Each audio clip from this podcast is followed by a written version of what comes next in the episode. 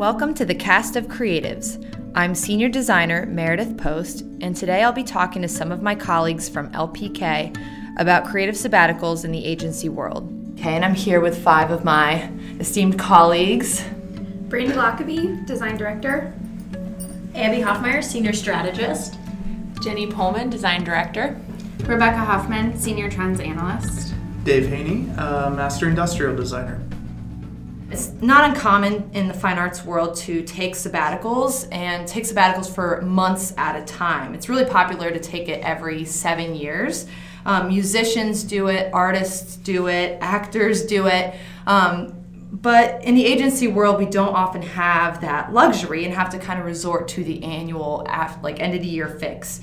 Um, Stefan Sagmeister is a very prominent designer uh, in our community who uh, takes sabbaticals every seven years, and he actually did a TED talk as well about it and talking about how his job became a calling again and how his job became very enjoyable. And over the long term, it was financially successful because it improved the quality of his work. All right, how does time off, or what are some of the things that you do to recharge your creativity? I mean, for me, it's pretty crucial to have time off. Um, I'm a little bit like an energizer bunny, so I'm always on. And having that time off actually just allows me to have some breathe space, to get re energized, to also just take a step back um, without it, my wheels will just keep spinning, and sometimes I won't come up with like the right solution because I'm trying too hard. Does Netflix you guys count? does, online shopping count? Actually, uh, it's really weird. Last year, I love telling people that I actually took a week off um, with the explicit intent of just playing Grand Theft Auto for the entire week. wow. Like the new one had just come out. Um, like I had like a big lump of vacation time I hadn't taken.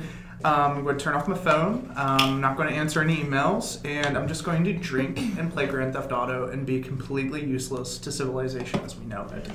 Um, and to be honest, it was one of the best weeks off that I think I have ever had. So I think that there's active sabbatical and passive sabbatical and i personally don't do well with passive sabbatical. Like if i don't plan anything i don't do anything and i get stuck.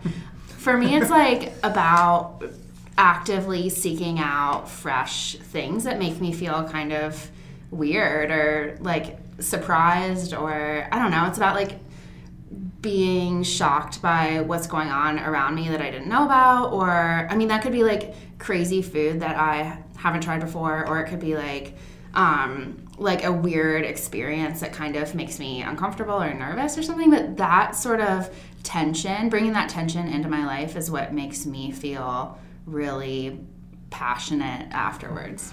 Do you guys feel like you get to a point or a breaking point where you're like, wow, I need a break, or or even at the end of the year, do you notice anything in like your creativity levels where you kind of realize it's about that time to take some what of a mini sabbatical break? For a long while, I think the problem that it was having was that it was viewing sort of creativity as being this kind of consumption and then sort of like dispersion kind of thing. Like it was an activity where, you know, you went around and you collected inspiration and then you sort of reworked in your mind and you kind of regurgitated it into creative work. Um, and looking at that and trying to address that in sabbatical, like I was finding that I was coming back after a couple weeks and still feeling very burnt out. Mm. Um, so, what I'm getting from you guys and what actually I feel like I've learned in the last several months is this idea that it's not about like um, you know consume and purge. It's about cleaning your palate. Like it's almost mm-hmm. like having like a big meal. Like you're eating, you're experiencing all these delicious flavors, and then you know after so long you become numb to it. You need to do something to kind of wipe the slate clean mm-hmm. Um, and allow sort of a new flavor experience to come in. Um, so that's kind of what I'm hearing from you guys is like these different experiences rather than um, either trying to collect new inspiration or just completely like blank slate yourself. Um, I mean, it's amazing that when I hit that point where I'm actually kind of cleansing my creative palette, like new creative thoughts start to flow in freely. A lot of what we do is designing experiences, and if we don't experience new things or find balance or kind of get out of the normal routine, which is um, you know what a sabbatical is really is getting out of your normal routine. Uh, if you don't do that then you're designing an experience or different experiences with the same perspective and it just gets really boring and you don't understand completely other perspectives um, or as many perspectives as you can to design a different experiences and i think that that's a huge part of it for me is just trying to uh, it's almost like research. It's it's getting out there and understanding completely um, everything that you can from different experiences different feelings different cultures different aesthetics I think it's interesting when you were reading through um, what Stefan had said, and kind of in my head, I was going, well, please define a sabbatical. I mean, obviously, I'm a strategist, but I'm like, well, you know, I'm thinking about it, all the different things that we could do. Let's do some, you know, audit assessment here. What I'm like, to me, a run every night for me is like a mini sabbatical. My like Harry Potter binge read to me is a mini sabbatical. It doesn't cost a lot of money gives me a nice break, you know, a way to zone out by focusing on something else. I feel completely refreshed. I can move on to the next thing. Dream World, yes, every seven years go somewhere, whatever, or go somewhere for seven years. What was it? take one year off every seven years Take a whole year off. a Oh, year off That's awesome. You would have to put me in some sort of box or something. I, I don't know what I would do for a whole year if I wasn't like working and here. Like I, I don't, I don't know what I would what I would do. Yeah. And that's where I was sort of like, okay, a sabbatical a year long. Like I just. I think there's a lot of different ways. I think what's really interesting, and I think one of the key points of all of this is that we all have some version of what a sabbatical is and what it means to us, and how we sort of get to that place where we take a nice break and then we can come back and feel refreshed. Very cool concept. Are there ways as creatives to infuse and integrate uh, like a simulated mini sabbatical into our lives? I mean, maybe these new like millennials, and I guess I'm a millennial. I don't These consider kids myself You're these so days. these kids i feel like they're better at like taking care of themselves like they have a little bit for good or for bad they have a little bit of this you know i'm yo hashtag yolo kind of mentality but um i don't know. I guess i wish i would have like known. Like i wish i before starting my career i would have i wish somebody would have said like oh yeah and like financially like you should consider putting money away for a sabbatical. Like i mean i'm overdue for a sabbatical. Like what the heck? Like, you owe yourself at least three at this point. but yeah. But, but yeah if you think in like terms of hours i'm sure. So but i mean i wish though like if this is something that like what if we lived in europe? It seems like it would be like part of our culture that we would actually put money away for something like this if we were in a creative field. Or like it would almost be like if you had like a pension or something. It was like our you know our health our like our flexible savings account. Like why couldn't that be something that's a part of creative agency life um, to allow for something that allows artists and creatives to really recharge and do it right and not have to I'm not saying that it's not good for us to find our own unique ways of like taking a run or reading a book but you know maybe there are little creative dreams that you want to do or tap into that you just you physically don't have time for. We create for a purpose and that purpose is judged. We create under pressure budget and judgment every single day and this is something that stuck out from um, todd henry wrote a book called accidental creative and to me like what I feel like recharges me the very most is doing something that is able to be done with no pressure on it. Like, I, one of my biggest fears is failure. And so I have this huge, intense need to be really successful and like really not only do something well, but do something like the best of it's ever been done. and so the idea of like when I'm kind of looking back at the things that have made me feel the most um, recharged or relaxed, it's like these things that I do and I just put out there, um, and the judgment is taken away. And maybe that's because it's this little genius thing that I'm allowing to take any sort of failure. Like I just do it and then I don't look back at it, and it's just out there and it's done.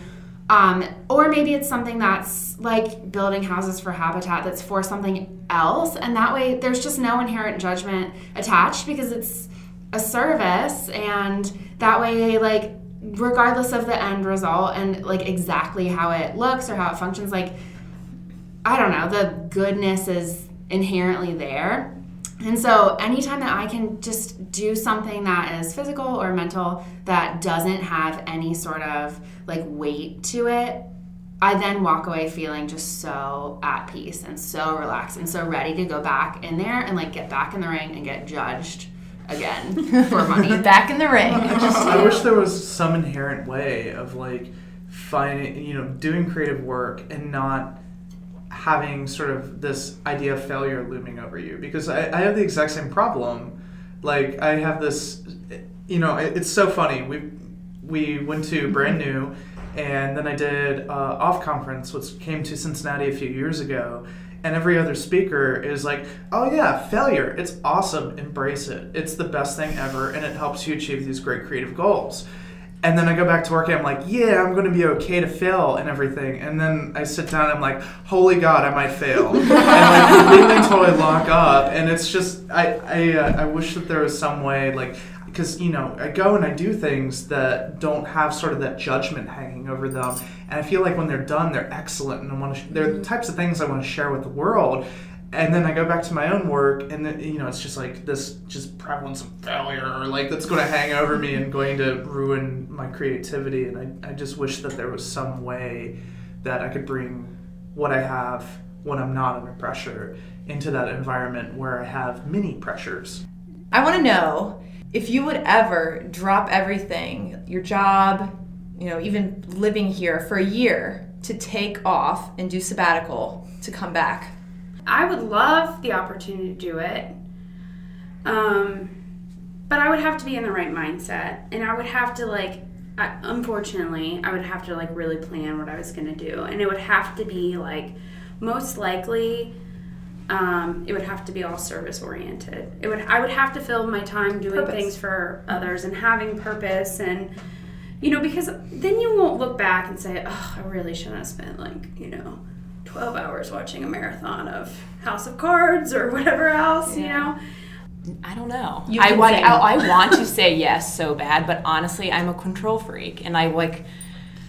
It's hard. Like once again, comes back to. uh, comes back to the money. It comes back to. I think as des- designers or really just anyone that works here at LPK, it's always about creating that like end product, and it's almost. It's like if you cr- go on the sabbatical and you don't come out with an end product, you almost feel like slightly guilty with your time and a lot are wasting in quotes that time but it's not. It's like a really hard time or a hard thing to kind of differentiate the two. And i feel like so for you even saying like it have to be something service that's still somewhat of a product. It's like still a you're not project. really yeah it's not like you're really totally unplugging. And so and a lot of it too is about comparison. Like you you go on a sabbatical and like you see all these other people like producing this large piece of art and I'm like, oh, I'm just sitting on my ass at home watching a TV show. It's like then you feel that and I think Rebecca, like you were saying earlier, that's when you feel crappy about yourself. So defining what a sabbatical is for you is hard. Would I do it? I would love to do it. What but I, I don't honestly can say I don't know if I would. I think I would. I think I would absolutely do it, but Jenny said she feels like she would have pressure to have a purpose so that she feels good about herself, and I feel like I would have pressure to have a purpose so that other people wouldn't judge me. You know, so that when someone says, "What did you do for a year?" I can say, "Well, let me tell you," and I feel really good about it. Yeah, like you have know? something to show for it. yeah. All right, that's all we have for today. Thanks for joining me and kicking off the cast of creatives. Stay tuned for more coverage from LPK on insights, strategy, creativity, and innovation. Visit us at lpk.com or on Facebook, LinkedIn, Twitter, and Instagram.